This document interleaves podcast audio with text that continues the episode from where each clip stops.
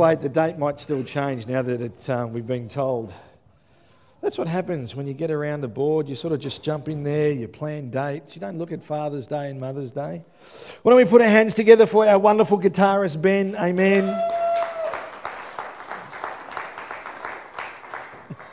Outside money, honey. That's a line that I've never heard in church before. I've never heard that in church before. I've been a, you know what? I grew up Catholic. So for the first 20 years of my life, I gave my heart to the Lord as a 19, 20 year old.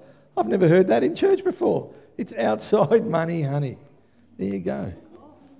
That's stuck there now. I'm, sure I'm going to use it one message one day. I'm going to get it in there. I'm going to make it a some sort of competition for me to win on my own and shout myself some chocolate, something like that. Anyway, Easter Sunday, hey, we're here. Resurrection Sunday, many prefer to call it because you know the word Easter relates to so many other things but the resurrection. But it's Resurrection Sunday, it's Easter Sunday. We come together to remember that He's actually Jesus, our Savior, our Lord. He's no longer on the cross, amen. That's a really good thing. You know, um, I, I was so religious growing up that uh, I actually didn't even like crosses that had Jesus on them because it, remind, it, it, was a reminder that he died on the cross rather than he rose from the dead. Uh, now I'm a, uh, I'm, a, I'm a bit more mature and a little more relaxed, and I don't mind either because I think to fully embrace and enjoy Easter Sunday, we have to fully accept Good Friday. You can't have one without the other. It just doesn't work that way. Um, and so, for those that were here on, on Friday, I'm, I'm hoping you didn't leave too shocked with the, the, the short video that we watched. But, but, in all of that pain and anguish, it certainly propels us forward. So, there is a, a, a, truth that everybody around the world generally loves Easter Sunday. And they love it for different reasons. They love it for chocolate, they love it for hot cross buns, yeah, they love it for the public holidays. We don't count those that love it for the fruitless hot cross buns. They don't count. Yeah? That's, that's an anomaly of the public holiday on Easter. That just doesn't work for me. Does anybody else not like fruitless hot cross buns? Like, yeah, they just don't work, do they? No. No, has anyone got a child like I do that likes the chocolate ones? Yeah, has anyone grilled a chocolate hot cross bun, pulled it out of the griller, and burnt their finger on the melted chocolate? Yeah, they're an anomaly too. They should be gone. It should just be fruit the way that nature intended. Well, you know, look, it's fruit. It's fruit. And I figure that if there's fruit in it, it might even pass for a Daniel fast. Anyway, um, I, uh, I want to thank Janine for preaching my message. So, uh, on that note, we, we have an early finish. There's a, there's a quote. There's a quote by Kris Vallotton. there is a miracle. Kris Vallotton says this This Easter weekend, I'm reminded that when Jesus rose from the dead, he eternally disarmed the destructive weapons of sin, death, hell, and the grave. For sin could not tempt him, death could not defeat him, hell could not keep him, and the grave could not hold him. The significance of Jesus' death and resurrection is profoundly powerful yet personal. Yeah? And it doesn't matter how deep you fall or how, or how far you are from God, He will pour out His empowering grace upon you. In Jesus, what was once dead is radically resurrected. Yeah, there's power in the name of Jesus. Yeah? Amen? Let's pray. Let's see. Today I want to have a look because one, of the, one of the worship songs that we were really declaring was that He breaks off every chain. And the reality of the resurrected Jesus is there's these whole bunch of victories that we're now a part of. A whole, whole area of things that have been cut off and defeated that we now step into and receive wholeheartedly and warmly that, but that we never really deserved. Yeah. There's such, there's such confusion in Christendom now because so many people have lost their identity as sons and daughters of God. When you say to someone, you didn't deserve that, they go, Yes, I did. Well, no, no, you didn't. None of us deserved what Jesus did here. From a value perspective, we are totally worthy. We are totally worthy in the eyes of God. Yeah? Totally, always worthy. And being worthy, I deserve the sacrifice. But it wasn't that sense of deserving that, that the cross happened. Because we were over here. We were sinners. E- each and every one of us were sinners. We didn't deserve the sacrifice. But because he saw value in us, we now step into that, and I am totally valuable, totally deserving of everything that he has done. Don't mix up the two, yeah? Because when you mix up the two, you actually remove the power that is in the sacrifice that Jesus paid. Yeah? Because once you say you're worthy of that because you're worthy, no, Jesus didn't have to do that if you were already good. We weren't right, so he did that. Now I'm right, and I'm valued, and I'm loved, and I'm totally deserving of the love that he pours out on me, yeah? Got to have that in context, especially the Easter weekend. Must have that in context. So here we go. Father, bless the word. Amen. All right. It's like grace. Who knows that a quick grace is a good grace? No one likes cold food. Yeah?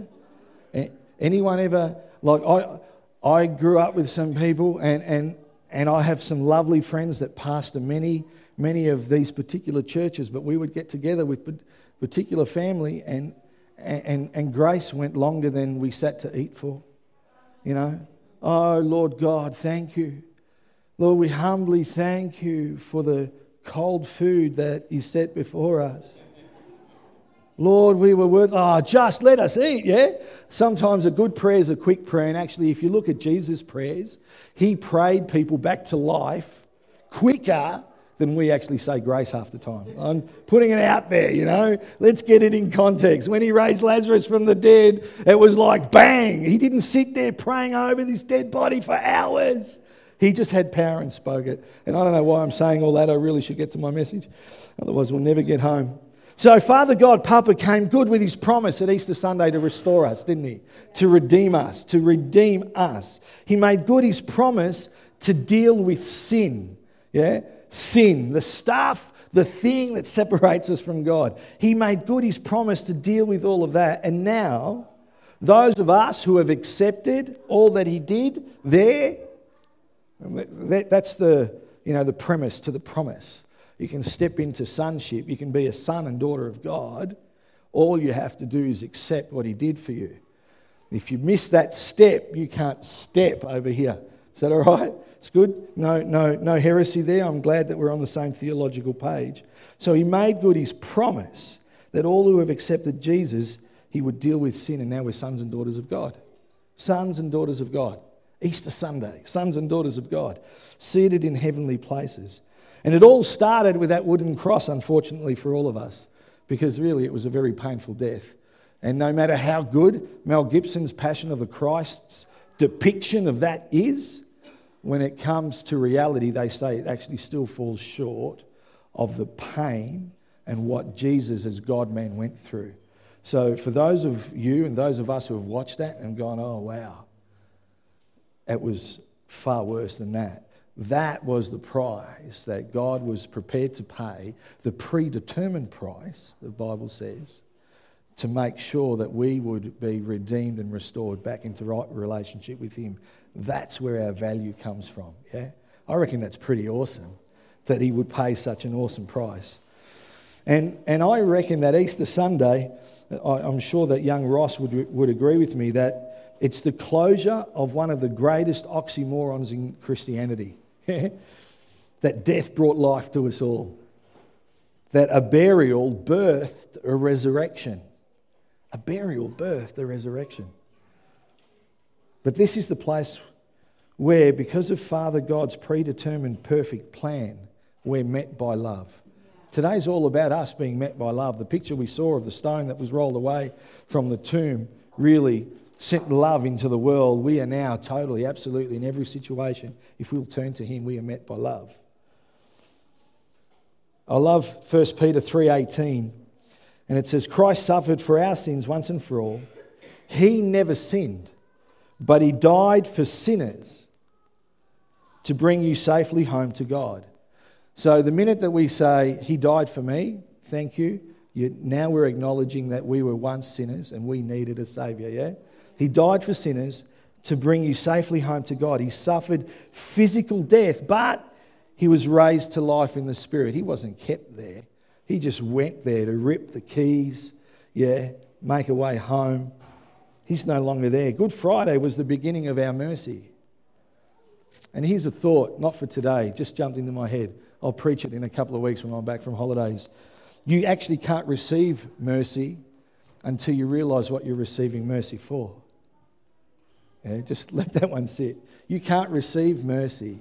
You cannot, you won't be able to not receive what you do deserve unless you realize what it was that you do deserve because of. Oh, that's clear. Mercy is about getting or not getting what we do deserve. So when we receive mercy, you can't actually receive mercy until you realize what you deserved. Yeah? Good Friday was the beginning of our mercy, the beginning of understanding. But Good Friday also had to happen because we can't receive grace now until we receive mercy first. And grace is all about us. Really, from Easter Sunday, grace is all about us now receiving what we don't deserve this resurrected power, this power that breaks every chain, this power that gives us life. This is where we really we celebrate Good Friday as difficult as, as it is. But when we come to Easter Sunday, it is a celebration. It is a total, flat out, I can't believe that you did this for me, God. You are awesome celebration, yeah? Easter Sunday is the beginning of grace. Easter Sunday is where we're met by love through the gift of His grace. And so we remember, we reflect, we meditate, we celebrate. If it wasn't for the death and the resurrection, we would still be trapped in sin. Because Easter Sunday basically cries out from the cross because the tomb's been rolled away that now we have victory over sin. I reckon that's pretty good. You know, I know that, I know that some of you are more conservative than others, and others are more traditional than others, and some of you are more Pentecostal than others. But today is all about sin being defeated. It doesn't matter whether you've lost your voice, you've got laryngitis, it doesn't matter if you're conservative or traditional, it doesn't matter if you're evangelical, Pentecostal. When somebody says today is all about sin in your life being defeated, eradicated, done, it is finished, man, that is all of a sudden you become an extrovert and you go, woohoo!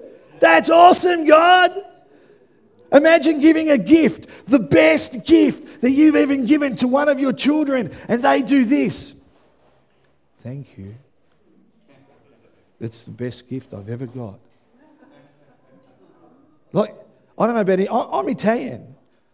I think a bit of mafia would come out of me to slap my son into, hey, can you acknowledge what I just gave you? Like, this is the best gift you've ever got. This is the best gift that we will ever, ever, ever receive. Easter Sunday. See, when Adam and Eve first disobeyed God, we've got to understand sin came into the world right there and then. I said on Friday, it's got nothing to do with the things that we do, but it's what's now in us, in our flesh. It, it's the propensity that we have to do what we want, not what God wants. That is sin. And so when we're tempted, yeah, and we do what we want to do rather than what God wants us to do, we're sinning. And the Bible's really clear that every single one of us was on that side of the cross. We were all sinners because it was in us. It doesn't matter how good you were, it doesn't matter if you were Mother Teresa. Yeah? It was there already.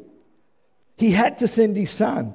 In the Old Testament, the Israelites would sacrifice that beautiful, pretty little lamb, you know, that would dance around with white, fluffy wool the unblemished lamb, and they would kill it for the blood to atone, to compensate, to say sorry for sin. That's what they would do. The offering had to be perfect to cover the debt of sin. I love that the Bible says that Jesus, the guy who died and rose again, is the Lamb of God. Yeah? Because his sacrifice on the cross covered, covered sin for all of humanity each and every one of us. He was the perfect sacrifice. John 1:29 says the next day John saw Jesus coming toward him and said, "Look, the Lamb of God who takes away the sin of the world." We have victory over sin today. The stuff that ultimately separates us from God because of the death and the resurrection. Not for anything else. Not because of how good we are or how disciplined we are or how much willpower we've got. It's got nothing to do with that. Because we can still fall. We can still make mistakes. We've got one that, that's closer than a brother who'll pick us up at all times, yeah? Romans 5.18, Thanks, Janine. Yes, Adam's one sin brings condemnation for everyone. So I'm just getting some water. Did you notice that in the word everyone, your name was in that? Yeah, I just thought I'm going to put it out there. Even if you've got a really weird name, like some names are just weird.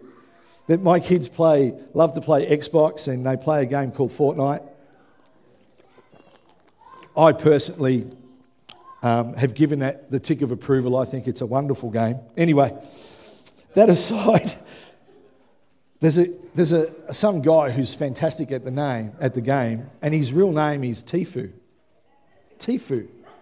What? That's right. It's like that. It's like a tissue, a tifu. It doesn't matter if your name is terrible. Whatever your name is, Adam's one sin brings condemnation for everyone. But Christ's one act of righteousness brings a right relationship with God and new life for everyone. That's you and I, yeah? So when God looks at us, you and me, He doesn't see the sin in our humanity, in our flesh.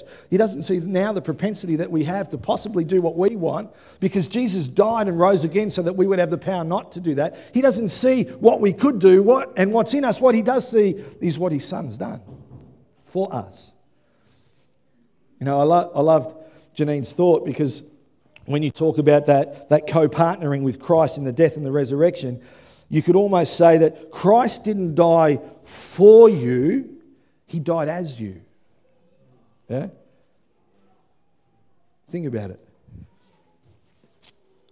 You know, I shared on Good Friday that the sin in flesh is not guilt for committed sins, it's the stuff that we do that can lead us away when we're doing our thing, not God's thing. And if you spend enough time just sitting with the Lord, you discover what God's thing is. I think, I believe, all of us in our spirit, somewhere, you're walking down through life and this is okay, this is okay, this is okay, this is okay. And then all of a sudden you get this uh uh in your spirit that what was always okay is no longer okay because God's speaking to you. Yeah? Now you have a decision to make. Will I hear what God wants in my life, His will for my life, or will I continue to do what I've always done and what I want to do? That's where sin comes into play, yeah?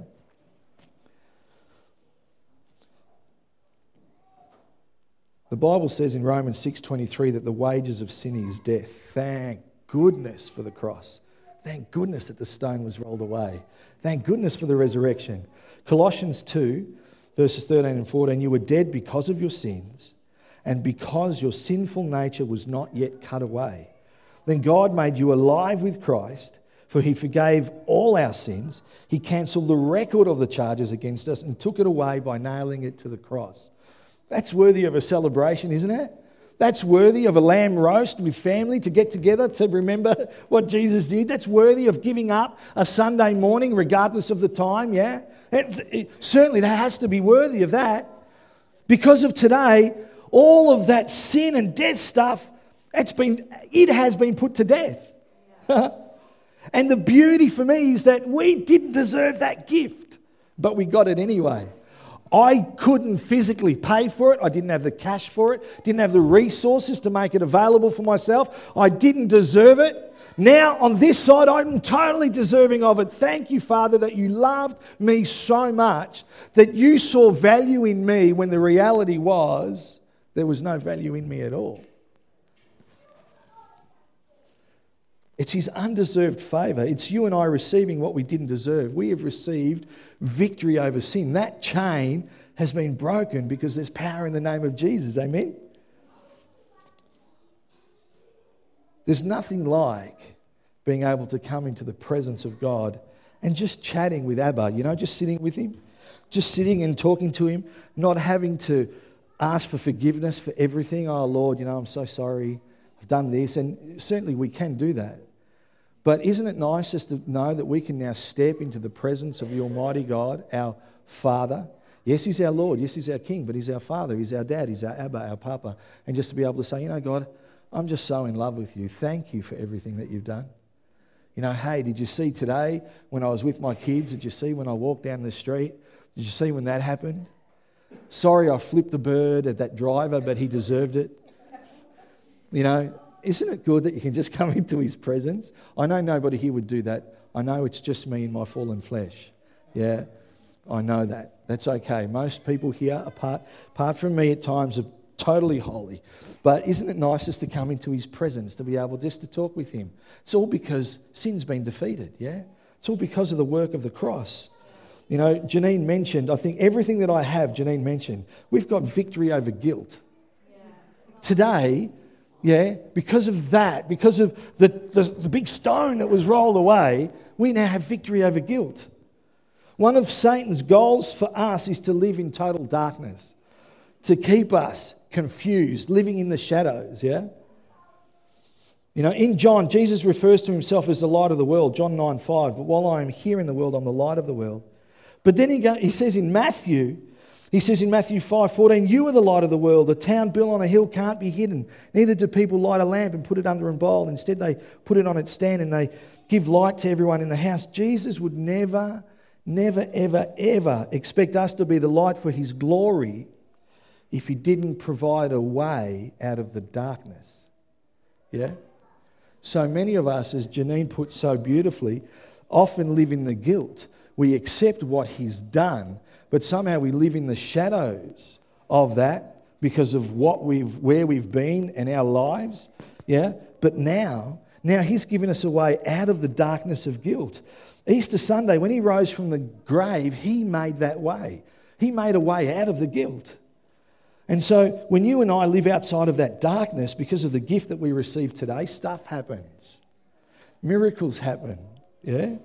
Miracles happen in our life. Actually, miracles happen in the lives of those around you because you've stepped out of that darkness, because you've stepped away from that guilt that you now have victory over. People see something in you, yeah? And they're attracted to you. I, I would suspect if I was to ask, a thousand people that are Christians, if you racked your brain, you would discover places where people have been drawn to you, where they've heard your word, where you've spoke life into them, where you've led them to Jesus, where you've prayed for them, where they've been healed. It's all possible because of Easter Sunday. It's all possible because sin's been defeated. It's all possible because guilt has been dealt with. We can walk out of the shadows. We can now be the light of the world. Yeah?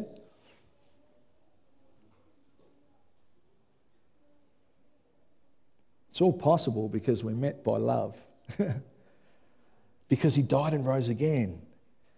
We received it, grace, that thing that we didn't deserve, we now receive. That's what grace is. And I keep harping on that because we never want to get to a place where we say, you know what, I deserved his grace. You what? No, you didn't. No, I didn't. I'm now totally deserving of all that he bestows upon me. Thank you because I've been redeemed, restored back into his family because I said yes to his son. Yeah? And I love that thought. Psalm 103, verses 10 to 12 says, He does not punish us for all our sins. He does not deal harshly with us as we deserve, for his unfailing love towards those who fear him is as great as the height of the heavens above the earth. He has removed our sins as far as the east is from the west. Easter Sunday, he took the weight of sin off everyone and anyone who believe on him. That's pretty good. Yeah? That's a woohoo, hallelujah again. We can now live without guilt. We have victory over guilt. Who's ever, let's say who can be totally open, honest, and transparent. Actually, it's a really easy one. Who's ever been totally forgiven by someone? Just forgiven. Like you know they had something against you or you had something against them and they've just rolled up and they've totally forgiven you for that thing. Yeah, maybe even given you a gift. Yeah? I, I remember once, and I, I was trying to remember, Mel, what it was. I can't remember if it was a, like a tablet or if it was a car stereo. I can't remember what it was. But I remember once I wasn't a very good husband for a small period of time. It was only one or two hours. But I recall that this one day Mel comes home and, he, and she has this gift for me, and it was an extravagant gift. Totally overwhelmed by the extravagance of the gift, I remember asking her why. She goes, Because I love you. But I know that I'd been a shate. Yeah? I was so overwhelmed by that one act. If that can happen between us as human beings, as we forgive others or as they forgive us, Imagine how overwhelming it must be when we totally realize this gift that we receive over Easter. Yeah? He's such a good God. Again, thank you, Janine. He gives us victory over shame. like I said to Mel, I, go, I, I leant over to my wife and I said, You know, I don't have to preach. I go, I go, I've got, I've got seven points. I go, she's ma- named every one. Mel, Mel's so holy. She goes, she goes, that's so good. That's confirmation. It's confirmation. It's taking all the wow out of my message. People are like, oh, they, he's just talking about what Janine said. I often talk like that at home, Christine. It's usually deeper with more authority.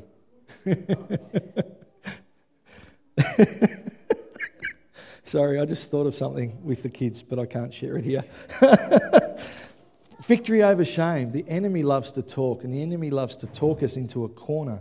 You know, the Bible says that Satan prowls around like a roaring lion, waiting to rob us of our faith, yeah? Waiting to devour our God given destiny. You know, in Revelation, he's called the accuser. It says that he accuses us before God night and day. The enemy, Satan, Lucifer, he's as crafty as, he is as shifty as they come. Yeah? He wants you and I to live in shame. He wants us to live in shame. You see, guilt is about what we've done, yeah? But shame, shame is about who we are. And when Jesus died, particularly when he rose again, he actually established who we are. We never again have to live with shame because now we are sons and daughters of God. We are actually brand new. That chain of shame has not even been broken, it has been shattered. Yeah? It has been melted and dispersed, it is gone forever. So many of us accept that God forgives us for what we've done, but we allow the enemy to accuse us and shut us down about who we are. But we have a new identity, don't we? We are brand new creations. We are sons and daughters of the living God. We read the scripture before, the Passion Translation, didn't we? That anyone who's in Christ is a new creation, brand spanking new. When Jesus exchanged our sin for righteousness on the cross and then rose from the dead, he made us brand new, you know? I have a real, I have a real issue with people that want to keep saying that we are sinners. We have the propensity to sin, it's in our flesh, but now we have the power within us to overcome it, yeah? But I was a sinner, but I have now been saved by the grace of God, yeah? The mercy and grace. I'm no longer a sinner, I'm now a son and daughter of God. Now, that theology is too far for some to, to, to get their head around, but it's like this. If you're a parent and you foster a child or you adopt a child, yeah? Do you keep reminding that child that they're adopted? Oh, this, these are my kids and this is my adopted son or daughter. Is that what we do? Of course not. We embrace them, we bring them into family. But for some reason, somewhere in the Christian world, we want to leave those of us that have been adopted, yeah, and remind us over and over and over and over and over and over again where we came from. We need to remember where we came from. It propels us forward. It's almost like those running blocks for a runner. It's that thing that you push off, yeah? It's not the thing that you live in, yeah? Yes, I was adopted. Absolutely. In fact, legal adoption in those days couldn't be changed. Amen for that. But now I'm a son and daughter of God. I'm seated in heavenly places with Christ Jesus. I am brand spanking new. Absolutely, entirely. I don't care what you remember about me. Oh, that's not me. I remember you used to do this, this, this, this, this, and that. Yes, I did. And it was fun. Sin's pleasurable for a time. But that's not me now. Now I'm a son of God. That's how we should be looking at ourselves, yeah? Sons and daughters of God. We are brand new. You know, I love The Biggest Loser. You know, anyone used to watch that? It's not, sort of out of vogue now. I used to love it. I didn't like it because, you know, I carry a bit of weight. And I, am often conscious when I go to the beach or the pool, I'd rather wear a rashie these days than to show my six pack, you know. And these guys are pretty open. You know, they just show it the way it is, you know. And they got on, get on there and they do all the exercise. And then I get frustrated with those that can't do the exercise. It's like, why'd you sign up for the show? But that's not why I liked it. I liked it when they got to the end. They went and had the makeover and their hair got done and their makeup was done. And all of a sudden they're wearing clothes that they wouldn't normally wear. And they step out and they show the before picture and the after picture. And you know what? They are brand spanking new. I understand that's a makeover and they have a decision when they go back, but th- that's chalk and cheese. So for you and I, when it comes to God, we are so flippin' heck brand new that we are unrecognizable. You've got to understand we are unrecognizable. We are totally different. We have the Spirit of the living God inside of us. We're a brand new creation. I'm not a Holden that's been panel beated back to its original glory. I'm brand spanking new. You can't even see the model in a workshop yet, it doesn't exist. We're brand new creatures. We have victory over shame, we've got victory over fear. When Jesus died, he showed us perfect love, and perfect love casts out all fear, doesn't it? 1 John 4:18 there is no fear in love, but perfect love drives out fear, because fear has to do with punishment. The one who fears is not made perfect in love. You know what? We have victory over fear. He claimed victory over fear when he rose from the dead. Like death is pretty scary. You ever met someone who has such a faith, you know, on their deathbed, but they've got a real faith that they're not, they're not phased about the next season they're about to step into. You ever met people like that? But then you meet others that don't have a faith, don't have a, an assurity within them, and there's a fear about what's coming at their death. And those of us that are mourning, regardless of whether they're believers or not believers, we're, we're like, because, you know, it's family. we had that recently. You can't help but mourn for those that you love. But those that have an assurity don't have any fear they're going to face what we think is death, knowing that in fact it's life. Yeah? We have victory. The chain yeah, of fear has been broken because there's power in the name of Jesus. If there was no power, he would still be on the wooden cross rather than rolled away and out and glorified. Amen? This is Easter Sunday. And he, he invites us over and over to share in his victory. He wants us to live with peace in our minds and our hearts and our souls. That's what he wants for us. But he's given us a free will, so you've got to choose it. I've got to choose it. You can choose how you want to live. The Bible, the Word, wonderful preachers, teachers, pastors, your friends, we can encourage you, you can encourage me, but at the end of the day, we can have all the information and all the truth in all the world, but we need to make a decision whether we're, whether we're going to fully embrace it or whether we're going to let, allow the lies of the devil to sway us, yeah?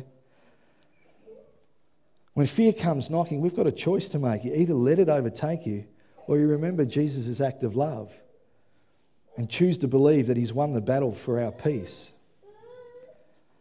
You know, Hebrews 12 2 says, Fixing our eyes on Jesus, the pioneer and perfecter of faith for the joy set before him, he endured the cross, scorning its shame, and sat down at the right hand of the throne of God. You and I are that joy. We need to be able to say, I am his joy. For the joy set before him, he endured the cross. For me, he endured the cross. You need to be able to say that without squinting, without thinking, oh, no, not really. For me, for me, for the joy knowing the relationship he would have with me, knowing the relationship he would have with you, he endured the cross. That's where we were met by love. When life is kicking you down, Jesus is going to meet you. He rose from that grave, it's an empty tomb. He rose so that he could meet you. He is love, yeah? So we receive grace. We receive what we didn't deserve. We receive victory over fear. You know, sickness. By his stripes we're healed, the Bible says.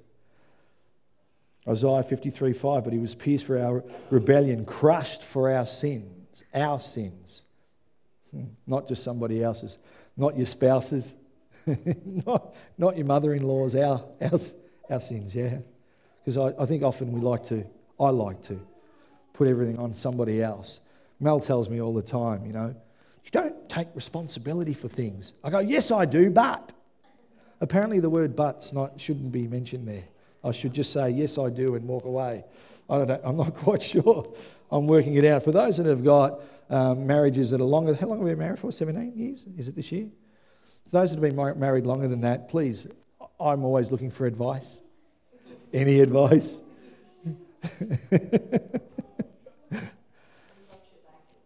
Thank you. Thank you. By his stripes we're healed. You know, I, I love the thought, but the truth is, at times we pray for people and they're not healed, or we get prayed for and we're not healed. Though we've prayed for people and we've seen them healed and we've received prayer and we've been healed. Who's seen both sides of that coin? Okay, I'm about to ask a question, I'm about to give you an answer. Are we always healed? Do we always see healing? The answer is no. I'm going to tell you why. I don't know, sorry. I just, I don't know. But the theology is if we prayed for someone or we've been prayed for because of what he did on Easter Sunday, we need to believe in that healing. Maybe that healing's coming.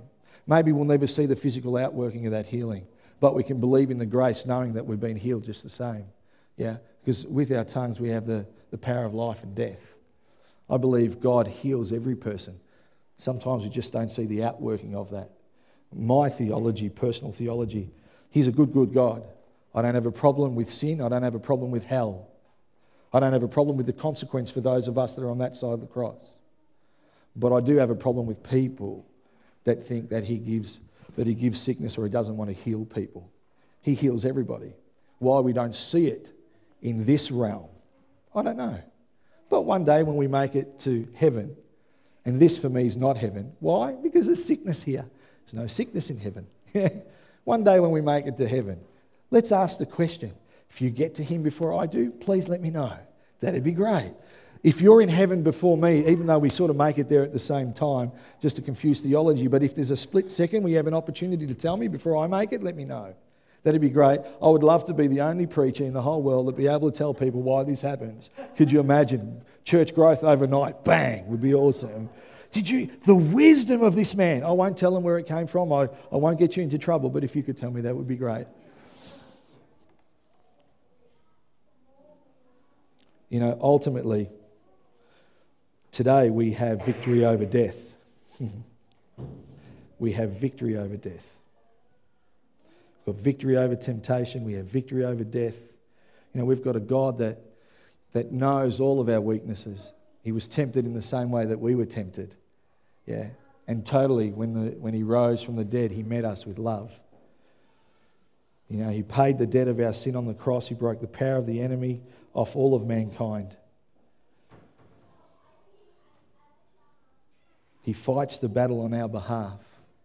You know, recently when we fasted, one of the things Mel and I were fasting for was for finances. I think I've shared this here, but not just for the church, but also for us personally, you know, because you want to see breakthrough in those things, if you're to be honest and, uh, you know, open about that stuff.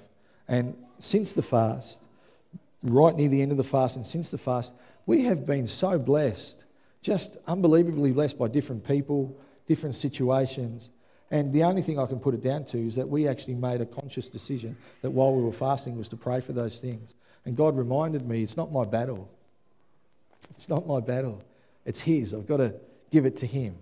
And that, this day, is a reminder of the battle, you know. Because when you're struggling with stuff, there's a temptation to fall into, into anxiety, despair, depression. We've got to realize it's not our battle. Sometimes we've got to let it go. We've got to give it to Him. And what better picture than an Easter Sunday, you know, stone rolled away. Yeah? He's not there because He's actually come in great power. He's met us with love. You know, when Jesus died for our sins and purchased our forgiveness, He saved us. This is the best gift of all from an eternity without Him. Yeah? Why don't we stand? So I just want to finish with this because this is brilliant whether you're willing to accept it or not. We were heading, without Jesus, we were heading for an eternity without Him. That's no relationship with God. Now, however, hell looks for you, yeah, I'm not here to debate the doctrine of hell, but I said on Friday and I'll say again an eternity without God, without being in relationship with Him, being separated from Him, that is hellish enough alone, yeah? So he gives us victory over death. And when he rose from the, from the grave, Jesus showed that this was like the grand final. This was like the World Cup of soccer. I, this is like the Olympics. I don't, know, I don't know what we've got in the world that can demonstrate how ultimate, how wonderful, how magnificent that the resurrection is. Because when Jesus rose from the, from the grave, that was the ultimate miracle. That was the ultimate sign of, of his power. It, it was his way of saying, I had a picture, and I wish I had it. Ben has on his Facebook page um, as, as his profile picture a picture of Jesus on the cross. But Jesus on the cross has got Arnold Schwarzenegger's body, I think, because it's got these muscles, yeah? It's got his pecs, it's got a six pack that's probably got eight packs, and he's on the cross, but he's like this, you know? This is bit, and, and the whole thing of Good Friday and Easter is God saying, I am so powerful to the enemy that nothing, nothing compares to how strong I am. You can nail me to the cross, but I have got everything I need. Man, you don't, you can't touch this. I almost broke into MC Hammer. Don't do that. don't do that. Just bring it down. Revelation 1:18 says, "I am the living one. I was dead, and now look, I'm alive forever and ever, and I hold the keys of death and Hades." What grace, what an undeserved gift. That's this thing, this weekend is all about God saying, I am so much better than you to the enemy. I am so much stronger. In fact, watch this. I'm going to break the chain of shame. I'm going to break the, the, the, hold of guilt. I'm going to smash away any temptation that comes to them. I'm going to break the hold of sin. I'm going to defeat sin. And you thought death was going to get, watch what I do to death. It was his way of going, oh, I have got this, yeah? That's Easter Sunday. That's why we celebrate today. John 11, 25. Jesus told her, I am the resurrection and life. Anyone who believes in me will live, live even after dying. Though we deserve death because of sin in our flesh and our humanity, he made a way for us to be eternally with him. In 1 Corinthians, I love this. I know we sing this song, but you've got to capture the words and understand the words. Verse 55 and to 57 Where, O death, is your victory? Do you understand? This is mocking. He's mocking. Hey, death, where's your sting? Are you serious? Is that all you've got? You know, for those that are my age that used to watch Hulk Hogan in WrestleMania, he'd be beaten up on the ground, but then all of a sudden you'd see this hand go up you know, and they'd be beating, him, and I'm talking beating him. It's all acting, yeah? But still, even though he's on the ground, his hand would keep going up. And then, you know, the commentators get on board and they go, oh my goodness, What's, how can he do this? And he starts picking himself up off the ground and they're still beating him. And here we've got, where, oh death, is your victory? Where is your sting? You've got nothing on me. You can put me in a grave, you can roll a stone, you can nail my hands, my feet. Is that the best you've got? Good Friday was brutal. But Easter Sunday, he just came out and said, hey, you got nothing on me. The sting of death is sin, and the power of sin is in the law.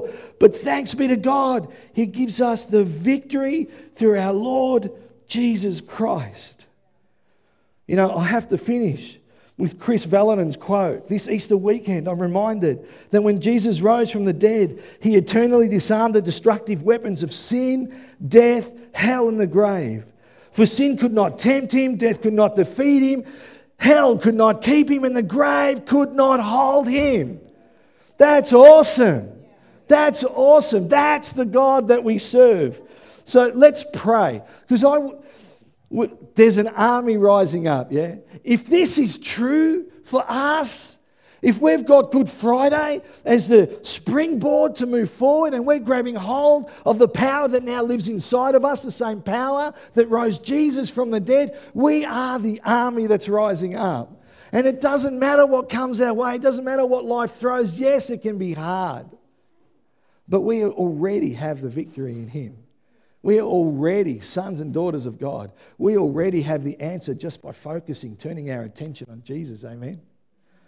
That's why we celebrate Resurrection Sunday, because it's a brilliant, overwhelming show of power day. No one would be able to be healed or risen or raised from the dead if God, there wasn't power in the name of Jesus. Amen. Let's pray.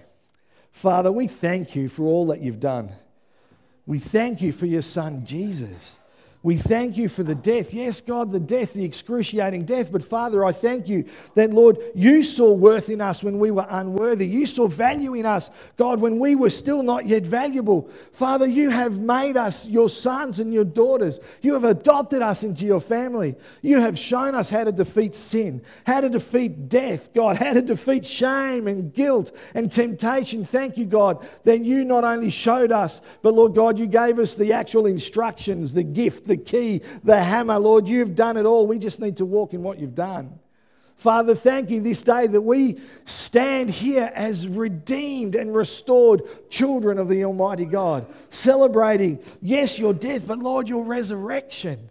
Thank you that the power that raised you from the grave lives inside of each and every one of us. And Lord, as we celebrate today, as we remember that today, Lord, may people that come into our vicinity, into our sphere of influence, God, into our mix and our conversations, may they go away, Lord, forever changed. May people discover the love of Jesus through us as we walk in the truth that is the gospel that you came and you died for us, you lived for us, and you rose, Father, to give us the ability to live a life for you and with you and through you. And so we thank you. We thank you as your children. We thank you as your family. We thank you as the church. And everyone said, Amen. Have a wonderful Easter Sunday. Have a great day because he rose